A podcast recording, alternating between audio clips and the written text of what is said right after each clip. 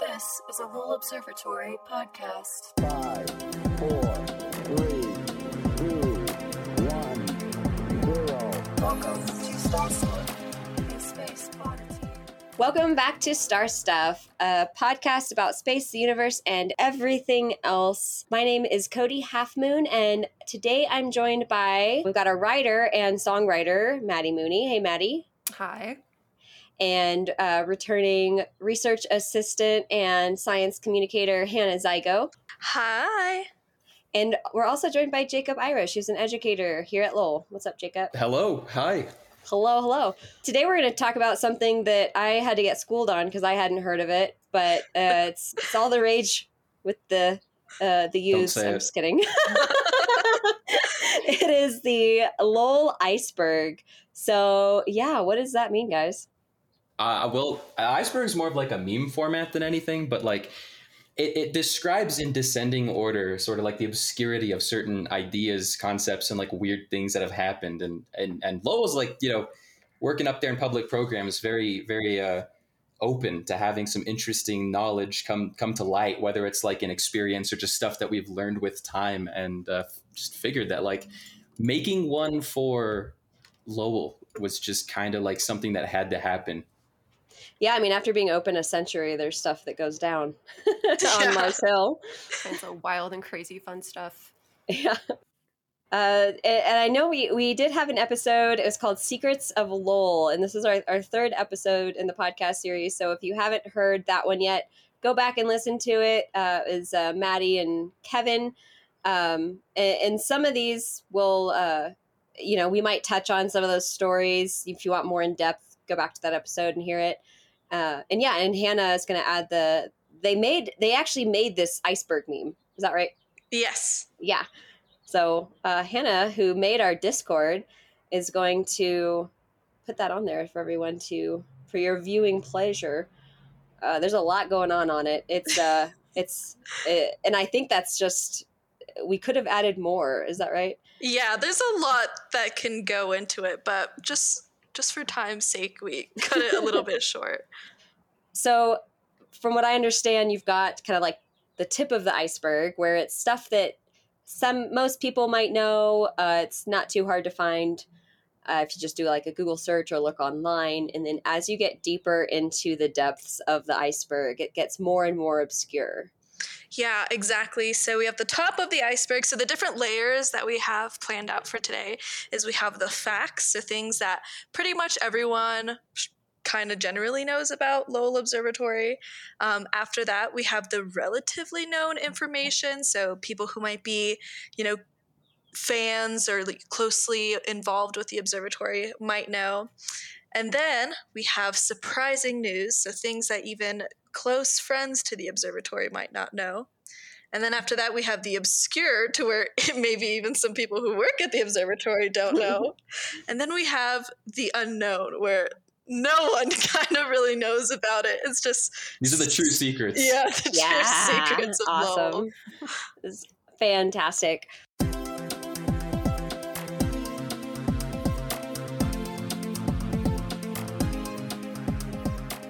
Uh, let's let's start with the let's start with the tip of the iceberg. I I'm just gonna read some out, and I'm gonna let you guys kind of take over, and then Maddie and I will probably ask a lot of questions. But uh, let's start out with uh, the the very top here. We've got Clyde Tombaugh. Yeah, so Clyde Tombaugh, Who this? who is he? You know, he's the, he's the one who found Pluto, so that's why we decided to include that in the facts. Yeah, and he's he was uh 23. Yeah. Is that right? He's a Which makes me feel farm boy. so bad about myself. Like, how many Yeah. planets have I discovered? Zero, man. I mean, uh, maybe you just didn't know you discovered it. You just look up, you see some stuff. I don't know how it works. Maybe. Maybe. I know there are pictures of Pluto before it was discovered, right? There is Percival. I think actually took some with the Clark. Oh, Percy. And then we've got uh, he he lived on campus uh, there in the Slifer building, which uh, guests will know as the Rotunda. hmm which is pretty cool. We have a special guest stay there sometimes, and I know they they're not entirely sure that was his exact apartment, but it is an apartment, and it's on the same wing as where he probably stayed. So somewhere up yes. there, Yeah. over Yeah. in that area. And then uh, coming off of that, we got Pluto. Everyone knows about Pluto. We talk about Pluto all the time. Our little god of the underworld up there. It's true. Maddie, do you? So Maddie uh, is the one who's blessed with the job of going through all of our reviews. Uh, and I didn't think to put this together before, but do you remember the? It was a recent review, and it was like uh, they claim that they discovered Pluto. They're like really obsessed with it. Yeah, yeah. No, the lang- the language that we claimed to have discovered it. I kind of I read claimed to have that and I was it. like, hmm, like Hmm. do are you calling this into question? Yeah, I. I actually replied to that review as lol, and I was like, "You got that right," and I put like a little winky face. But uh, yes, uh, according to this reviewer, we are um, pretty obsessed with this planet, which like it makes sense. We kind of found it, so We're also a gaseous cloud of unfulfilled promises and disappointment. So that is what he said. Yeah. That's a class- Interesting. classic. I need that on a plaque. That's kind of poetic, I'll be honest. It's Honestly- beautiful. I'm not mad about it. Yeah, no, I mean, like if you're gonna write a bad review, at least you know put some put some word crafting in there. I want to see poetic language. You know. Yeah. And we don't get a lot. I think because I think um, we probably get like a negative review every few months, so like a few a year. Um, and they're always kind of entertaining. Uh, they're usually because it's like, oh, we couldn't look through the telescopes, and they came up on a day that was like raining, so it's like, Uh, Unfortunately, we have not worked out the technology to control the weather just yet. yet. It's, Yes. I'm sure it's in the works, but People are genuinely do get uh, very surprised when we tell them that the telescopes can't look through the clouds. They're like, "Oh, I guess you know, I didn't really think about that." I'm like, "Yeah." So, Yeah, Yeah. sorry. or they come during the daytime and they can't see stars. Um, I've Mhm. heard that.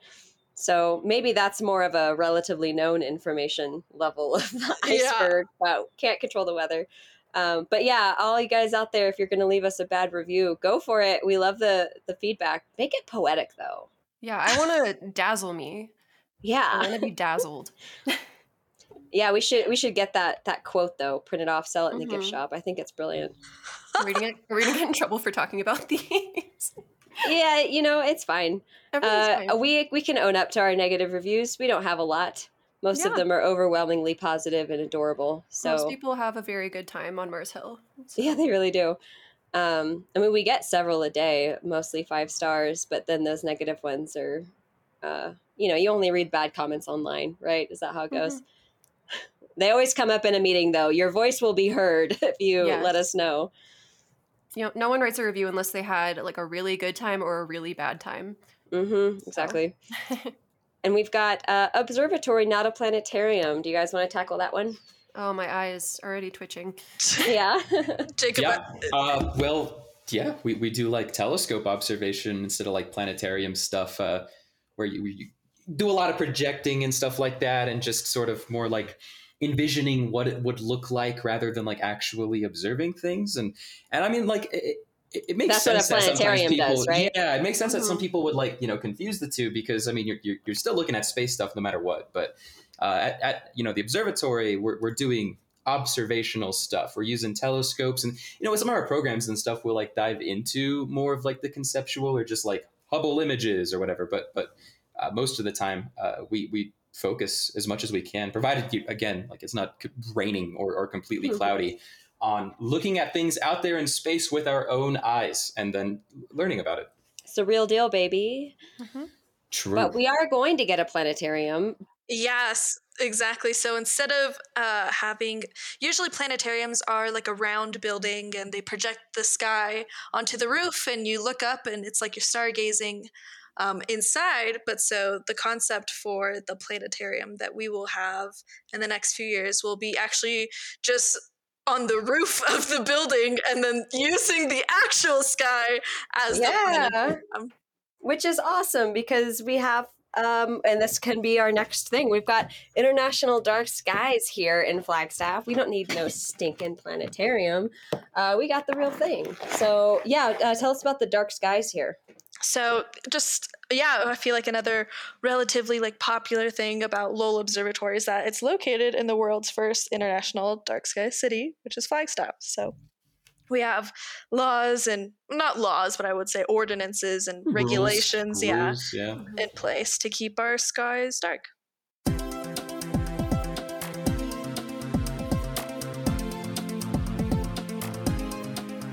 So those are our well-known facts. So let's get into what Hannah and Jacob have listed here as the relatively known information. Uh, Hannah, where do you want me to start on this one? There's a lot. So yeah, we have a lot. We can just like quickly name some of the things, and then Okay. we can just go into depth about some of the other ones. So I'm going to go straight to scary bus. Yeah. So the scary bus. Um, if you have ever been to Lowell Observatory, or if you are planning to make a visit up on the hill, we have this walk to the Pluto Dome that we call the Solar System Walk, and it's basically just like a small scale model of the solar system. But on the that's on the right, and to the left of the walk, there's all these busts of different astronomers and important people who have worked at the observatory, and they're like this dark bronze color. And so Mhm. at night you can't see them at all and so when you're walking down the pluto walk it constantly feels like someone's looking at you and people genuinely get scared like all the time because they don't see them until like they're right there in front of you and like Mhm. so Yeah, if you want to note how beautifully dark it is, that's uh, I think a really good uh, indicator. Is you're walking it's something like three feet away from you, you just see kind of like a glimmer. And uh, Vera Rubin, I love her. Let's talk about her. So Vera Rubin's like probably, in, in my opinion, at the very least, one of the most important characters, one of the most important people in like all of astrophysics forever. Preach, Uh, yes. just because she like really sort of changed our idea of how the universe sort of operates and like what's within it through a variety of different like research projects. And uh, for a time, you know, she was she was like in and out of Lowell Observatory, uh, operating, observing, researching, and and it's just always like a cool thing to think about. Just how impactful her work was to the the, the, the scene, if you will, um, and and like her just existing around the observatory as well for a, a, little bit of time. Yeah, Amanda, uh, Dr. Amanda Bosh on a recent episode described it as a paradigm shift in astronomy because part of her discovery was that the uh, universe is expanding. Is that right? It was more like kind of what's like you know within the galaxies themselves, the, the whole dark matter stuff, and I mean, it does actually play a, a huge role in like the expansion of the universe, as it does sort of directly but indirectly affect how the universe expands in a way, as it kind of like alters the Hubble constant, from what I understand. Mhm. But um, yeah, that's like super important. That stuff that has to be taken into account when like doing the whole science aspect of, of astronomy and like trying to figure things out mathematically. Like you know, having a lack of, of knowledge, it's it's like you know inherent with science. It's just something that kind of like comes with it. But uh, sometimes it can absolutely stunt things until y- you get over it. And it was because of her work and and you know a, a bunch of other people as well. But but definitely just a lot of her observations that led to some some newer understandings. And what's the Hubble? Uh, what what did you say? The Hubble The Hubble constant. constant.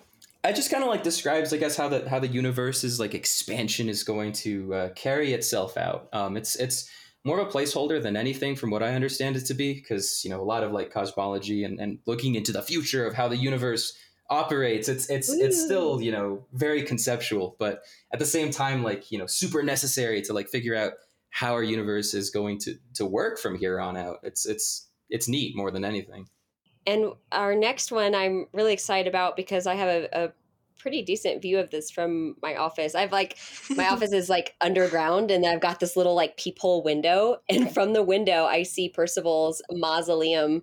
It's really cool. Uh, you guys want to tell us about that? Yeah, so Percival, Percival Lowell, the founder of the observatory, is actually buried on campus, which I think is kind of crazy that he decided to not be buried kind of back east, like where his family is. He wanted to be buried at his observatory. And so not only do you get to come up and see his telescope, see the observatory, you can actually see his mausoleum as well. So you get the whole Yeah. Lowell experience Yes. on campus.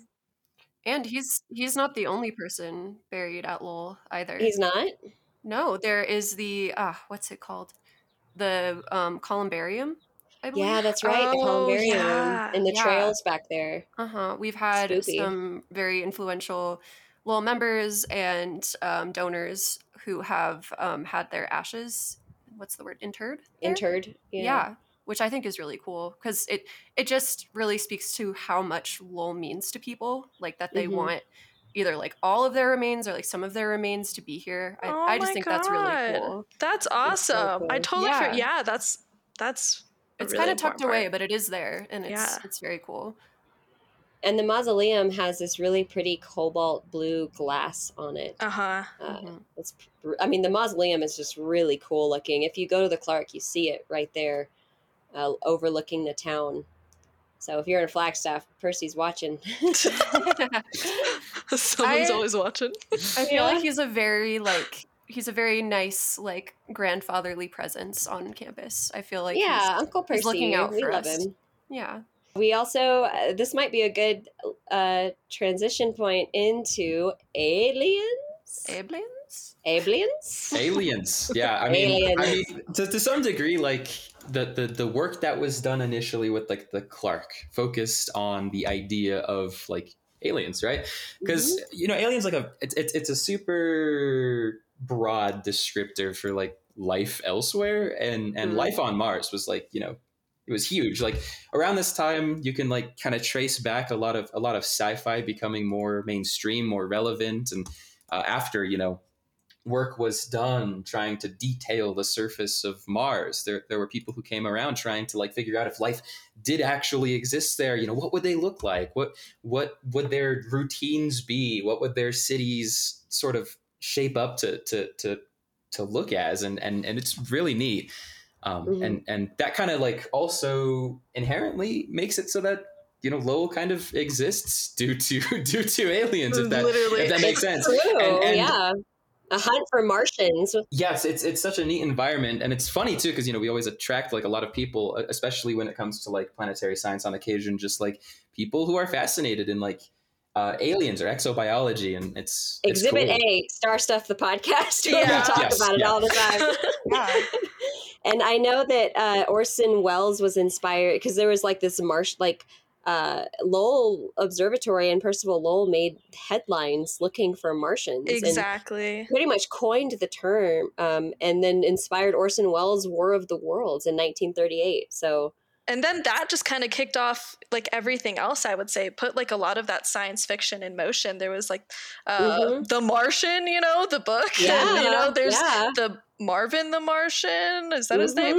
and then, Yeah. um, yeah, so I think Percival really inspired a lot of people talking about the aliens on Mars. Yeah, like talk about capturing the public imagination. Yeah, exactly. Like I feel like as a kid you're into aliens and that kind of thing and that's such a like a gateway science into astronomy and Exactly. fascination. Mhm. Yeah. that's what got me into astronomy was the movie Contact.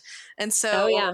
I think that's Mm. again just what you said. It gets aliens and just science fiction gets a lot of people interested in astronomy. And that's why it's really nice when people do come up and they're talking about aliens and they're like, you know, just expanding their thought process on what else could be out there. And then we start explaining, you know, how every star has at least one planet around it and that just blows their mind and It's amazing. and it's also like I feel like there's a bit of a, uh, a s- stigma. I don't know. So, like I feel like people are afraid maybe at Lowell even to just talk about aliens because we're not obviously we're very scientific and we do a lot of research, but I, it was amazing to me in, in in some of our episodes. We're sitting down with these planetary scientists, and I always kind of sneak the question in there, and they're like, "Oh yeah, no, that's what we're looking for," or Yeah. "Oh yeah, no, that's how we're funded," or Yeah. "Yeah, uh, human life on other planets. That's why I'm researching this." And it's like, "Oh, okay, this isn't a secret. This is not just sci-fi." Yeah. Um, I don't know why there is that stigma. I think it's, you know, maybe some of the people who are, you know, really adamant about things that maybe s- stress some people out, but that is a big Mhm. motivator for a lot of astronomers Right, and yeah. stuff is finding life in the universe. Yeah. It's not like um, anything that we will publicly admit. I'm just kidding. It's not like we're looking for Things that UFOs. is in my contract that I cannot talk yeah, about. I cannot talk about. we're Uh, hiding but no. aliens Yes, we're not. Yeah, exactly. We're we're not talking about you know like uh, lizard people in the government or UFO sightings and stuff like that. But uh, connecting it more to science, where it's like, yeah, we are looking for for different life or evidence of life on you know planets even in our own solar system or or, or comet seeding and, how life got here on earth it's really really interesting and i love that connection because uh, i always like to think of it you know using lowell as uh, inspiration for there's no dumb question or there's no dumb Yeah. thing to research because you know he got a lot of slack for it and, and he stood stood by his guns he's like no i really want to look into this and his research into this inspired what we have today and it, i think it's amazing it's it's there's nothing wrong with questioning those things Totally, totally. You know, so I think that's really cool. And that might be a good uh, segue into pop culture references what do you guys have on that I think honestly, we could probably knock out two uh, two birds with one stone here with uh, pop culture references and famous people. Because to some to some degree, like you know, with, with with Cosmos, for example, and and there being a segment that was filmed inside of the Clark Dome, uh, Yep. you can then like mention Carl Sagan was Ugh. there at the observatory. In addition to like, you know, a, a bunch of other things. But when it comes to like pop culture, you know, there's there's a bunch of different instances of like mentionings of, of, of Lowell Observatory or stuff that happened here, like uh, things as simple as a poster that appeared in many episodes of The Big Bang Theory to like comics that completely like talk and and and uh, I guess shed a little bit of light on like some of the things happening at Lowell or things that have happened in the past, etc. Uh, and and you know it's stuff that you kind of have to like dig for a little bit, but it's still there on the surface, like stuff that you can look up on the internet and and you'll find it, but you have to know what you're looking for. Or like if you have been to the Clark Telescope, you may notice that poster in in the Big Bang Theory or what have you. It's in the first season on oh god, the main character. What's his name? It's on his Don't- door. Do any of us Is, watch it- the is, Big is it wait? Is it is it uh, Sheldon? I Is it think his so. door? I sheldon think it's we're his about to get hate mail I- There's four main characters, and I know this because my mom loves the show. Absolutely loves the show. There's like four technical main characters, but Sheldon Cooper is the is memorable Sheldon. one. Yeah, I think it's on is his named bedroom door. Leonard. Oh, maybe it's Leonard. I don't know. I'm so sorry. it's on one Big of their Bang doors. Theory fans are screaming right now. They're they molding. are very yeah. sorry. meet us at i'm just kidding and then we have like yeah, just like Jacob was saying, uh, those comics like in newspapers. We've been referencing that a lot in books, and there's this video game. I think it's Mass Effect, uh, where they have a base on Mars, and it's called the Lowell base. oh, my gosh, really? nice. That's so- yeah, I did it's not know that. cool. That's so really cool and actually our um, the chief marketing and revenue officer danielle adams who's uh, who's my boss she is currently consulting uh, for a video game that uses arabian astronomy which is really neat that is i don't cool. know when that game's going to come out but it's beautiful It looks. I- I've seen some snippets. It looks really pretty. I did want to interject. Uh, and Mass Effect, there was a mention of the first like established city, if I remember correctly. It was like Lowell City. oh, that's, what it also something- is. Yeah, yeah. yeah. oh Shout neato outs, I love it.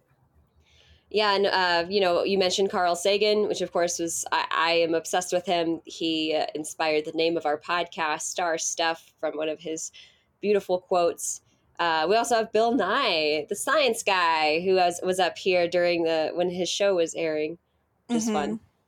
Um, and Brian May, super cool. Super cool. And we've had Leonard had- Nimoy. We had Nimoy, my heart.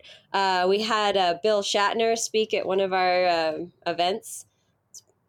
I mean, we got we're pretty cool. That's all We're I'm saying. kind of a big deal. Yeah. we're kind of a big deal. I mean, we've had astronauts too. Astronauts. oh Edwin Hubble, the Gerard Kuiper, Jan Oort. We've had publishers, politicians. You know, the president of Mexico has amazing. been. So it's like so. There's so many people who have been to Lowell. It's a very historic place.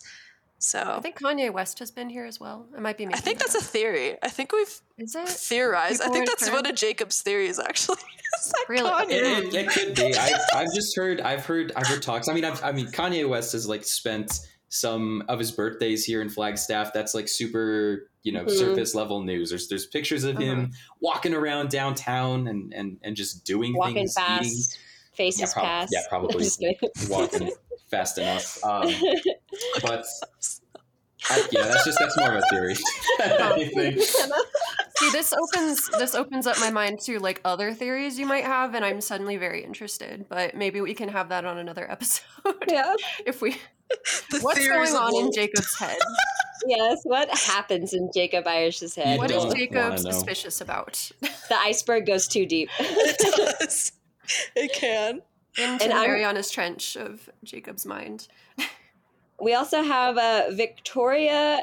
I'm gonna mess this name up, Hannah. why don't you say this one? Gurgis, I'm pretty sure. She's gonna Gurgis kill me. Starling. Victoria Gurgis.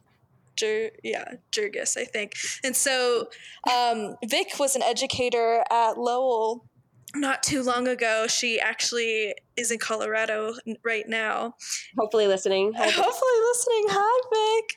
Um, and she took a very famous picture that went viral like all over the internet when Starlink just started to be launched. I believe it was in like 2019ish. Um, this is before the Goda was even open. I believe we had this um, Meade telescope, I believe, that we would bring out in front of the rotunda and do some imaging with uh, a MallinCam. And while she was taking a picture of some galaxies, the Starlink constellation passed in front of the object and completely ruined it. And so she sent it out to everyone. She's like, hey, look, you know, I was trying to take this picture of a galaxy and this just goes to show what could happen with Starlink. And it went viral. Everyone was posting about it.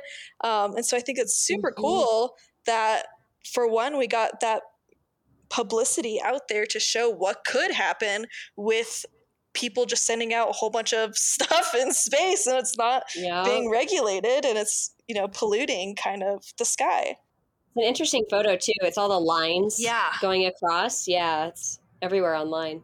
Well, that's awesome. Go Vic. heck yeah Get it, Yeah, Vic. she is awesome. And also, hi, Vic. I miss you. Hope you're thriving in Colorado.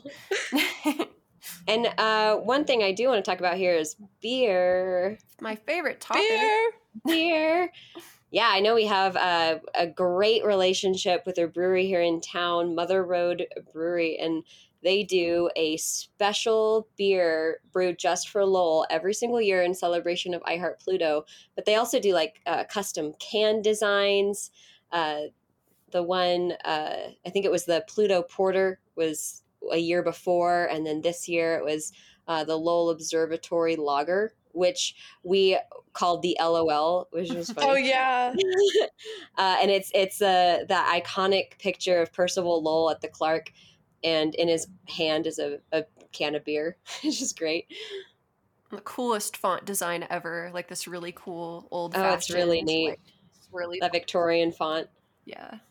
Yeah, and they're um, and we partner with them all the time. We also have a Dark Sky Brewery. Uh, they have the Clark on all of their cans this year, and because of I Heart Pluto, we also have a whole bunch of cocktails too. Uh, a, a lounge in downtown called the Runway made a custom Galaxy's Edge Pluto cocktail that had like shimmering, like Edible glitter. It was Ooh. edible amazing. glitter. It was Yeah, so hi- good. Historic had a really good cocktail too. Um, and then uh, what is this about snakes? oh Oh, I mean, there's just there's there are snakes on occasion on on campus. They're all like harmless. Um, oh yeah totally is, harmless Which is kind of fun because then you can kind of like walk up a little bit close to them, stare at them, and they just kind of like stare back at you and don't do anything. Uh, like the other day, I was just you know doing normal programs, nightly programs. It was the evening time, and just slithering right across the sidewalk is this is this snake that had just eaten something, and he was just chilling, walking. I guess walking, slithering, whatever, uh, across to like where the the um, the old chassis of that that 42 inch telescope sits, and then just kind of like disappeared into the foliage, but that's like something that just happens pretty frequently during the spring and summertime and and it's funny too because like a lot of like newer hires people who are like new to the observatory as soon as they see a snake that you know they're they're sending mass emails out like watch out everyone there's a snake and like everyone who's been here long enough is like oh yeah yeah, Yeah. it's like normal you're gonna see Oh, that that's just Carl. Don't worry about Yeah. it. yes yes we should cool. name it carl i don't think it has a name We have another creature around campus, uh, Lucky. lucky the creature Lucky. Yes, Yes. Lucky, Lucky the creature. Uh, just one of the many animals of the the observatory, but I think Lucky's a little bit less uh, less snake like. I, I love Lucky. But I, he's, Lucky he's the awesome. dog. He just Yeah. roams around. I haven't worked a, a daytime shift in a while just because I've been doing a lot of the night stuff. But um, every time that I'm there, like during the the really nice summer days, and and I'm just walking around, sometimes I'll catch a catch a glimpse of Happy Lucky uh, running around, either holding on was it to his like favorite little frisbee fragment. Yeah, Yeah. it's like just a fragment, exactly. And uh, Lucky, Lucky the dog is actually the manager of the maintenance team. He's on our Yeah. employee board. he At work. is. He like genuinely he is. Uh, and then just to wrap this section up, we have Slipher's expanding universe, which we kind of uh, talked about a little bit with Vera's discovery. But what's Slipher's expanding universe? So uh, Slipher, uh, Vesto Slipher, uh, he wrote in the early 1900s a book on on spectroscopy, which is like really just breaking apart light to see what it's made out of chemically or elementally. And like if you kind of like notice uh, shifts in the patterns with observations, like when you're looking at stuff out there in space and like something's pushed towards the red end of the spectrum, then you're seeing something move away from you, which wasn't like really expected. And so like you know this kind of like started this this general data collection that would later be uh, sort of appropriated and taken by by Edwin Hubble to be used for uh, future endeavors of research and like how the universe is expanding. Because what was being seen wasn't necessarily the galaxies moving away inherently, like with their own motion, but the the universe between us, if that makes sense, just getting larger. Mm-hmm. Hmm. And Slipher was uh, at Lowell. Uh, yeah, Yeah. yeah, He he uh, was director for a little bit, did a lot of research, and uh, some of the observations and whatnot were, were even done at the Clark. This is like one thing that we, we mention frequently. It's a it's a nice story to cover.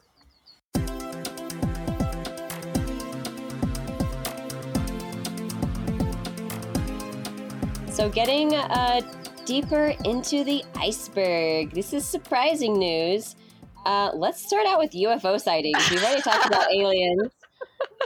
So UFO sightings. Um, I don't even know where to begin. So let's start off with the most recent one, I guess. So Mhm. we are an observatory. You know, people always ask if we see, you know, weird things through the telescopes. And there was a time, I think last year, where there was something weird in the sky and everyone was freaking out about it. Not people Mhm. who worked at Lowell, but just people in Flagstaff were genuinely calling the police because they were like, there is something weird in the sky. And I was like, Mhm. oh, you know, we have telescopes at Lowell. Let's look at it. And so I Mhm. pulled out a telescope, a portable telescope from the back of the Godo, and I pointed it to this weird object in the sky. And what do you know? It was actually a weather balloon. Wah, wah, wah. Aw. well, before you identified it, technically it was an unidentified flying object. Exactly. And Mm-hmm. so um, I think that was super cool that we Mm-hmm. were able to like actually just bring out a telescope and look at it. But uh, yeah, people always come up to Lowell and say that they see weird things in the sky. They're like, oh, in the morning, you know, uh, to the east, there's this weird bright thing I see every morning. I'm like, oh, you're seeing Mhm. Venus. Or Yeah. something like that. Oh, I thought you were gonna say like the sun. yeah. the sun. yeah, I think it's interesting because you know you have government agencies, and they actually had to change what they call these things because UFO is actually a term that's used. It's it's a flying object that is just un, unidentified. It- it's not necess- It's not extraterrestrial. It's just they don't know what it is. Yeah. It's weather balloon or something like that. Um, and it's not that they dismiss it. Obviously, it's in our best interest. You know, even with the military is pretty interested. But um, I, I think it's interesting. They actually had to change their term, and I, I don't have I, ha- I don't have it in front of me what that what they call it now. I think it's UAP, unidentified aerial phenomenon, or something Oh, like okay. that. Yeah, so it's like, yeah, they it's they, they're like, oh man, they said that UFOs are real, and it's like, I mean, yeah, they they definitely are. They're just not driven by little green men. Exactly. Yeah. Probably a weather balloon. Womp womp. I know, and like you know, it's funny because I feel like that's a very classic thing that scientists will say is like, oh, it's probably a weather balloon. And again, a lot of people at Lowell, even though we work here and are super scientific, we are also scientists about you know life outside, and we're like, oh, weird thing in the sky, let's look at it.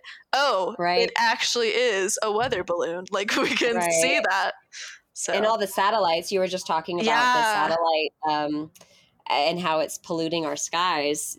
A lot of the flying things that you see up there is probably a satellite. yeah, and that happens a lot of the time too. I had a guest one time we were at the Godo and she was like, "Do you see that?" like pointing, you know, in the sky. She's like, "I see something moving." And she was, you know, seemed very distressed about it, and it did turn out to be just a satellite. And she's like, "Oh, I see those all the time. I always thought that, you know, I was seeing like UFOs." And I'm like, "No, that's that's a satellite. Uh, that's what Yeah. they look like." so, and um, let's jump to uh, Venus the cow. I'm curious about this one. Venus the cow. That was that was that was Percival's like uh, one of the two cows that he had right about the time that he was uh, doing some of the observations early on. Back Uh, up. So he had cows. He had cows. I think Okay. they were. I believe they were milk cows. Yes, and there was Venus, and then what was the other one called? Satellites. Satellite. I have no. I don't remember. I just I know Venus. There was Which a then would have just been too. like moon, right? Yeah, yeah. I- So Venus the cow once wandered Mars Hill. yeah, another one of those those animals that would have been like a, a, a just a, a big lucky the dog without the um without the little A frisbee fragment. Different kind of bell. Well, in uh, Jeff, Dr. Jeff Hall, our executive director, he has a cat named Mercury. No, He has Pluto and Mars, or no, he has Pluto. he has Mars, Garland, and I think yeah, Pluto. Is it Pluto? Yeah. So we'll carry on the tradition of uh, we want to get an office cat. HR has not approved this, um, but we were going to name him um, Meowkery, which is adorable. We actually had a whole list of names. Oh Um, yeah, we were we were spitting some straight Yep. fire BC astronomy yeah. cat puns. BC Sliper. Oh, Yeah. My god. Yeah, and uh, what what I know that some educators there will be like mice because you know it's I saw one. They're my friends. They are all of my. They are my Uh, friends. and all of them are named Charles Mousier. Oh my god. Oh. I think I think myself and Claire were talking about that during the Messier Marathon because we saw one in the room and Oh, it was just like staring up at us, and then someone in chat was like, "Oh, it's Charles Mousier," and I was like, "Okay, that's horrible, but I'm going to stick with it because I like it too." Lowell Yep. Observatory is very sanitary. We do not have a pest problem. We do not have a pest problem. These are outdoor mice. We are outdoor. Yeah. uh, These are observers. domesticated observatory mice. They're, They're here for smart. scientific purposes. They, They are. went to college. Yes, actually. uh, we're not experimenting on the mice. The mice are experimenting on us on Uh-huh. Mars Hill. And let's test my transition skills here. Speaking of creatures, what is this Tombaugh and the Wolf story? Tell that one. So it's more of a mythical legend. Ooh. But I even asked Kevin about it, and he's like, "Yeah, I don't know. You know, it's probably not true, but something worth mentioning." Was that supposedly Tombaugh, after working long nights in the Pluto Dome, you know, he's in there. It's dark, and we have talked about how on campus there is lots of animals, lots of people have their own animals, and that was just the regular even back then. And so supposedly one night, Clyde he was so tired, um, and there was a campus dog, and he was petting the campus dog. And then he went about his day, or I guess night, went to bed. And then the next morning, by the Pluto Dome, there was these really big paw prints, and they were consistent with a wolf paw prints. And so Clyde thinks that the dog that he actually pet was a wolf and not a That's dog. amazing. It's just exhausted, like, oh, big puppy. yeah, exactly. The wolf was probably so confused too. It's just like, uh, okay, sure. And is this extrapolated or separate? Is this somewhat tied to the Clyde mountain lion story? I poor don't guy. know. I don't know about Yeah. that one. I mean, things. Because there was the mountain lion that he heard uh, the uh, when he was up to the Pluto Dome. It was like that kind of screaming cat. Oh, sound. terrifying, actually, yeah. terrifying sound. Maybe he is like Cinderella and just attracts these. Maybe he is. Maybe it was mean, that. Maybe it was that same wolf and or mountain lion that was like, "Oh, I want some pets now." He's Yeah. screaming for him like my cat does. He tamed all the wild animals. Are there any other of these items? I know we're kind of at a dearth for time, but before we move on to obscure, was there anything else, Hannah or Jacob, that you really wanted to talk about in the surprising news? I'd say Where we get mentioning weird. Disney's probably to some degree important just because there was some historical stuff with like E.C. Slipher being featured in like some uh, film, if I remember correctly, on just like Mars and what have you. Uh, and then there's Huh. Pluto the dog, which this is something that Mhm. like I found out. Um, His photo is framed in the rotunda, which Yeah. cracks me up. but this this this actually kind of like um, you know his his name before Pluto was it was like Rover or something, yeah, right? it was Rover. Rover. Um, it was later changed to be Pluto, and I also learned uh, a little bit recently, like within the last couple of months, that uh, during some amount of time, what actually like uh, you know inspired Thunder Mountain at the the Walt Disney. Uh, Disneyland there in, in, in California was one of his vacations to Sedona, you know, which is like close enough proximity to Flagstaff. Oh. And so like I'm Hmm. thinking, I was trying to put like two and two together. This is just all theories, just me going insane more than anything. But like you know, around the time of this vacation, which I don't think like a, a definitive date was ever ever given. So I, again, this is absolutely just theory. Like you know, there's always the chance that he could have like heard about this new this new planet's discovery in the city next door, and then sort of thought to himself like, oh, that's like a you know cute name, minus it being the uh, I guess Roman god of the underworld, and then sort Right. of changed around. Uh, Rover's name to later be Pluto. I, I, there's not really any legitimacy to that, but it just got me thinking because you know if, if Sedona was a frequent enough vacation destination, then he might have heard something about what's going on here. yeah, and We're, the we're going with that's a fact. Yeah. We're just going to go with that's a fact. I want to make like a Jacob theory jingle because I, I made a astronomy fact one. I feel like there should be like a Jacob theory, spooky music. Jacobs. Jacob's theory. I'll workshop That's it. yeah, yeah, yeah.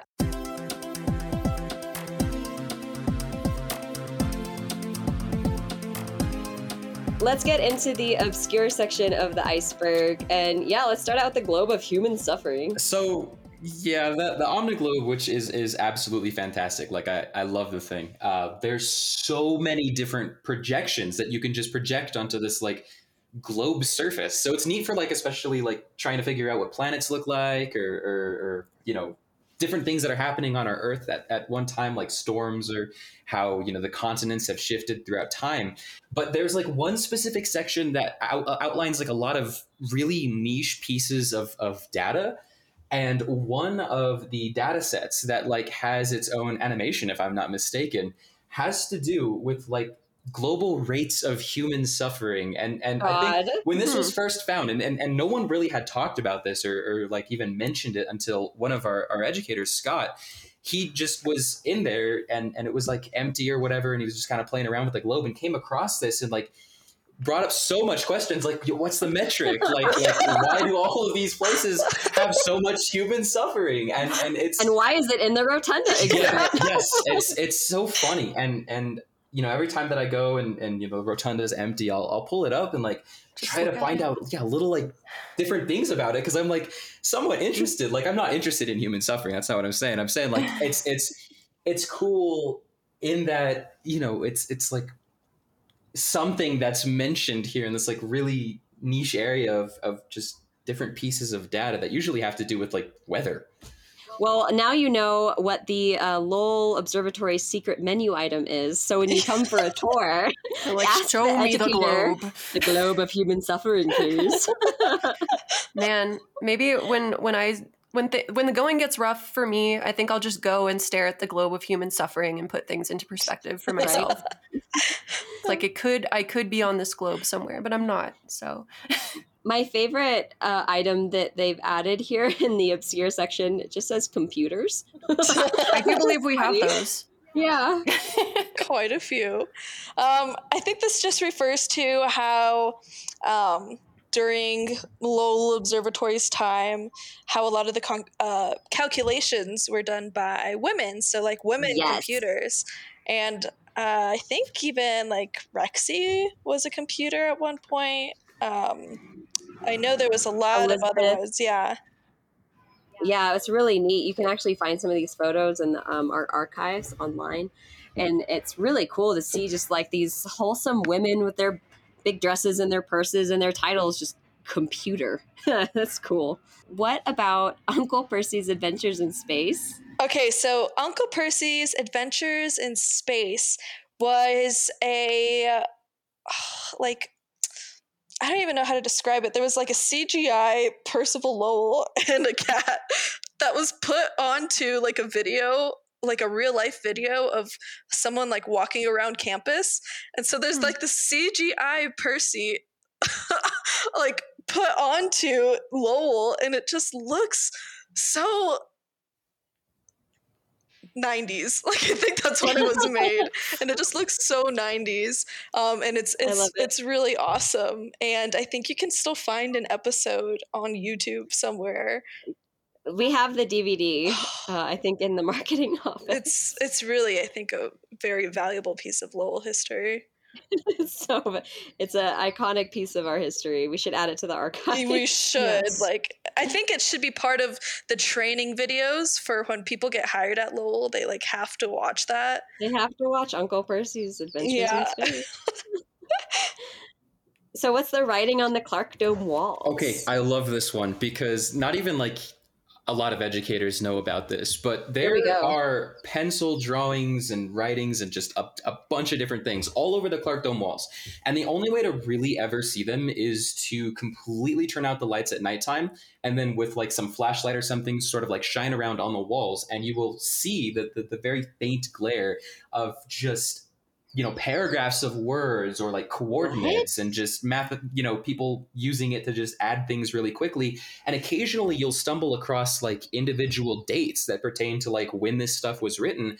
And if i'm not mistaken there's like a few from the late 1920s early 1930s Oh my god! and it's such a cool thing to see. And and and like like i was saying just a few seconds ago like not many educators really even know about this because you don't often Shit. get the chance to like turn out all of the lights and then just think to yourself hey i'm going to shine a flashlight at all the walls but you know for for anyone that like ever goes in there and it's like particularly dead or we're like having an open house like it's it's a cool thing to see so like i don't know if, if anyone Secret menu sees me, item. yeah. Add that to a tour, man.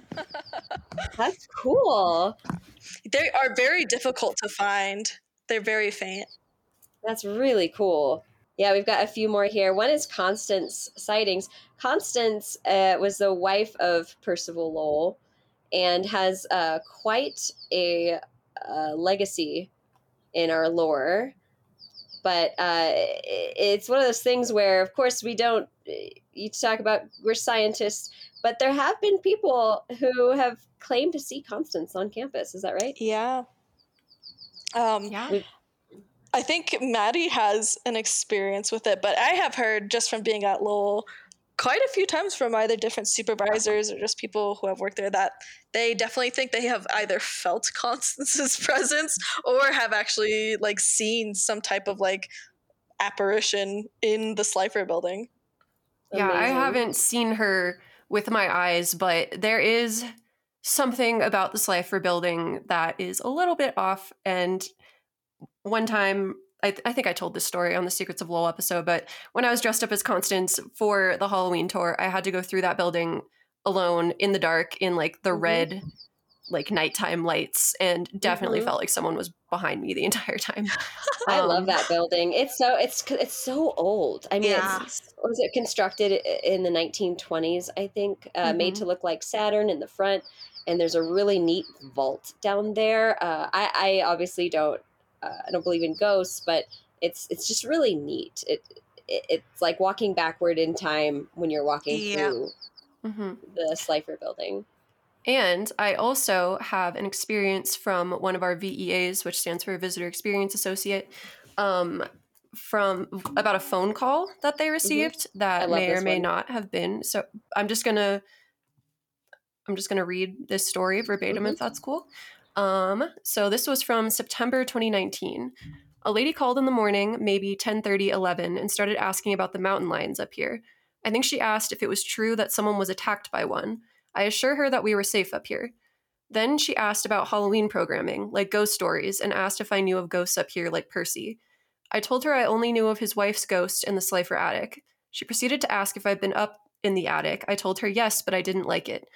She then asked if, if I've seen Constance. I just said no. Then she asked if I wanted to. I just kind of laughed awkwardly then. In the most serious voice, she said, Do you want to? I paused and said no, and she was like, Okay, thanks, bye. Pretty convinced Constance found a phone up there and figured out how to call the visitor center. Oh my god. Do you want to? That sounds like a to? like a Are You Afraid of the Dark episode. Yeah. I don't know if any of you guys were around for that show. It was a show in the '90s. Uh, it's like a Twilight Zone for kids. Oh, it's great. That's a spooky then- story. I love it. Maddie and I both dressed up as uh, Constance for the Halloween tours last year. It was fun. Yeah, no, the and um, this wasn't a real Constance sighting, but it was by far the most traumatizing one personally for me, um, as I was Constance in this situation, and um, I was hiding in a bush, and it was not a good hiding spot, and there was a tour group coming, and I did not have time to move. I was also wearing like a floor length, like velvet dress that yeah. had like a leg slit, um, and so I couldn't move without flashing these poor people. And so they saw me and they all started shining their flashlights on me. And so I just, and they like stopped and were just like standing there, probably waiting for me to do something. Um, so I just started hissing at them in hopes it would like make them go away. Um, but they didn't. And I was just in the bushes hissing Hissing at a group of guests. and just begging Haley, one of our educators, was leading that tour, and she was like, "What's in the bushes?" And like, I don't know if she thought I had a plan. I did not, and so I was just like silently praying, like, "Haley, make the move on. Haley, make the move." on. Like it was, when we did that tour, we did a a, a a sort of dress rehearsal tour, and I was on the the first one as Constance. And the idea was that I was going to be hiding behind the Slipher building as they walked behind there, and I would spook them. And I got kind of bored waiting because I got there a little early. Um, and so what I did was I climbed up on the roof of the Slipher building because there's like a one story, kind of like the basement, I think, where the roof sticks out. And so I climbed up on there. I found this old ladder and I'm like hiding. And so Haley's kind of says my cue and is waiting, but I'm a good 20 feet from where I was originally going to be. And I let out this like crazy scream. I had a lot. I was bottling up a lot. crazy scream. And I scared the pants off of Haley. She screamed and jumped because it was not the whole, and the a kid was like crying and ran to his mom. I felt bad, no, you're doing your job, right? Uh, oh, Constance. performing your heart out. If you're listening, Constance, thank you for the stories. yeah, she can, she can access phones. Maybe she listens to podcasts too. yeah, I'm sure she's a fan. She's a she's a woman of the modern age.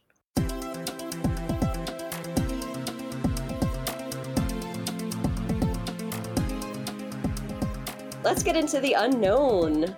So I've been avoiding this one, uh, but let's get into it. What the clown man? Okay, so this is personally my favorite story because for one, it There happened go. to me, and for two, people think that I'm kidding about this. Like, like I, I will tell new coworkers about Clown Man, and they think that I am genuinely joking, but I am Mm-mm. absolutely Nope. not. Like, this is no bit, no nothing that I'm committing to. This actually happened. So before Mm-hmm. COVID, uh, we would have you know some some longer stints at the rotunda, especially during the winter, just because you know we we weren't really operating many telescopes and this was actually before the Godo was built. So we had like the telescopes out in the plaza in addition to like the clark and the mcallister running. And um, you know on snowy days you can't really look through anything and sometimes the domes are frozen shut. So uh, there's not really like there's there's there's not much to observe besides like coming into the museums and the historic spaces.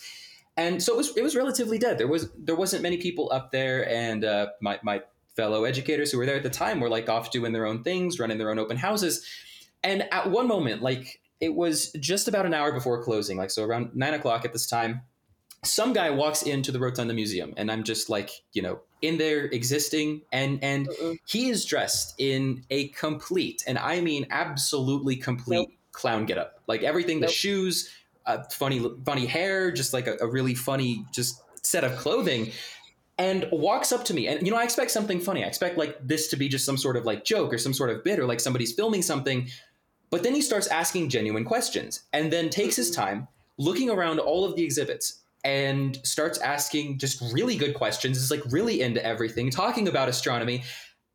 And the entire time does not mention what he's wearing. It doesn't mention the clown get it doesn't mention the fact that he's like come dressed like this. And it it was so funny to me. I, I I was I was sitting there just absolutely stunned, absolutely stunned that like what I was witnessing was real. I, I I genuinely thought that I was dreaming for a couple of minutes, and then I slowly started to realize this is reality. There was a guy dressed as a clown in the Rotunda Museum right here with me asking questions about dark matter, asking questions about like galaxies and Mars and and not acknowledging anything that he's wearing. And the best part was that Nope. it was a snowy winter day. This guy was navigating the campus and most likely like from his vehicle in clown shoes when there was ice everywhere. And and Did he have a tiny car? I, I, I, I hope so. I would hope so that if he was committing that hard, that he would have a tiny car. And Hmm. nobody believes this. I, I don't think anybody else saw him the rest of the night. Not, not that you know. oh, I believe know. you, and I am literally never going to Mars Hill again. I mean, It sounds like he was a very friendly cl- clown who just really wanted to They learn don't about. exist. Oh, he was awesome. If if No. Clownman's out there and ever hears this, I I want to Nope. see you again. Clown Man, no, don't stay away. You're banned. Cody has a little Um, thing about clowns. There was actually there was a big when uh the new or like the reboot of it came out. There was like a protest of clowns who like loved their profession and felt that it was like an unfair representation of clowns and was like it like threatened their careers, you know?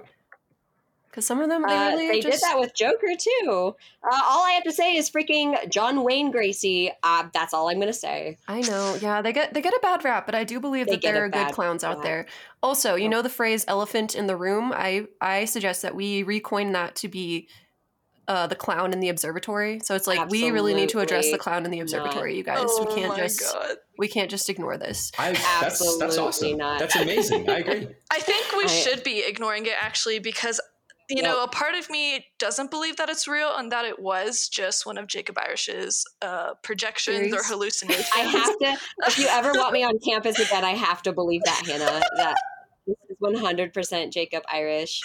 Uh, a, a Jacob Irish tale. You guys believe what you want. I saw what I saw and it was beautiful. And I miss you, Clown Man. Please come yeah, back. yeah. I you- believe you you, definitely Jacob. saw it, Jacob. Yeah. when I was uh, so I was a preacher's kid, and I went uh, in Central Texas to like you know church camp or whatever, and it just so happened that uh, there was also clan clown camp, which is a thing where you go and you learn how to be a clown. It was really hilly camp. in Central Texas, and it was late at night. We just got out of our last church service or whatever, and we're walking back to our rooms, and you just see cresting over the hill. In my mind, it's probably a three thousand clowns. It's probably like thirty, just with their balloons and all this stuff in full getup in the at, at night, like cresting this hill, coming toward the main room for their clown graduation. Oh, graduation. I have never recovered. I, I had to be. I went home that day. I- Like, I need to leave immediately. yeah, This is an unsafe environment.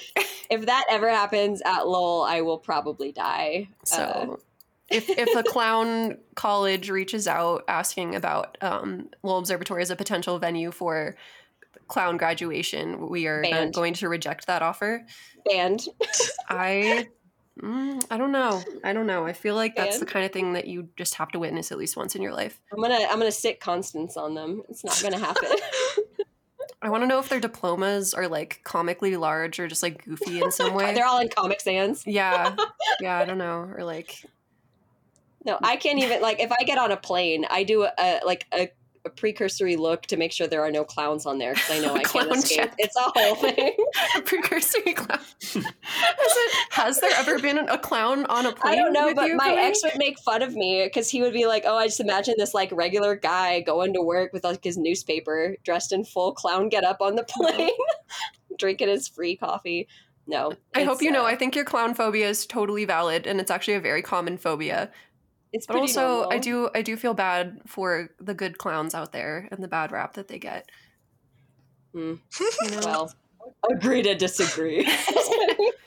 okay, all right. yeah, con man, if you're listening, thanks for being a fan. Please don't come back. Please stay away. You can come back. I, I, I'll let you in.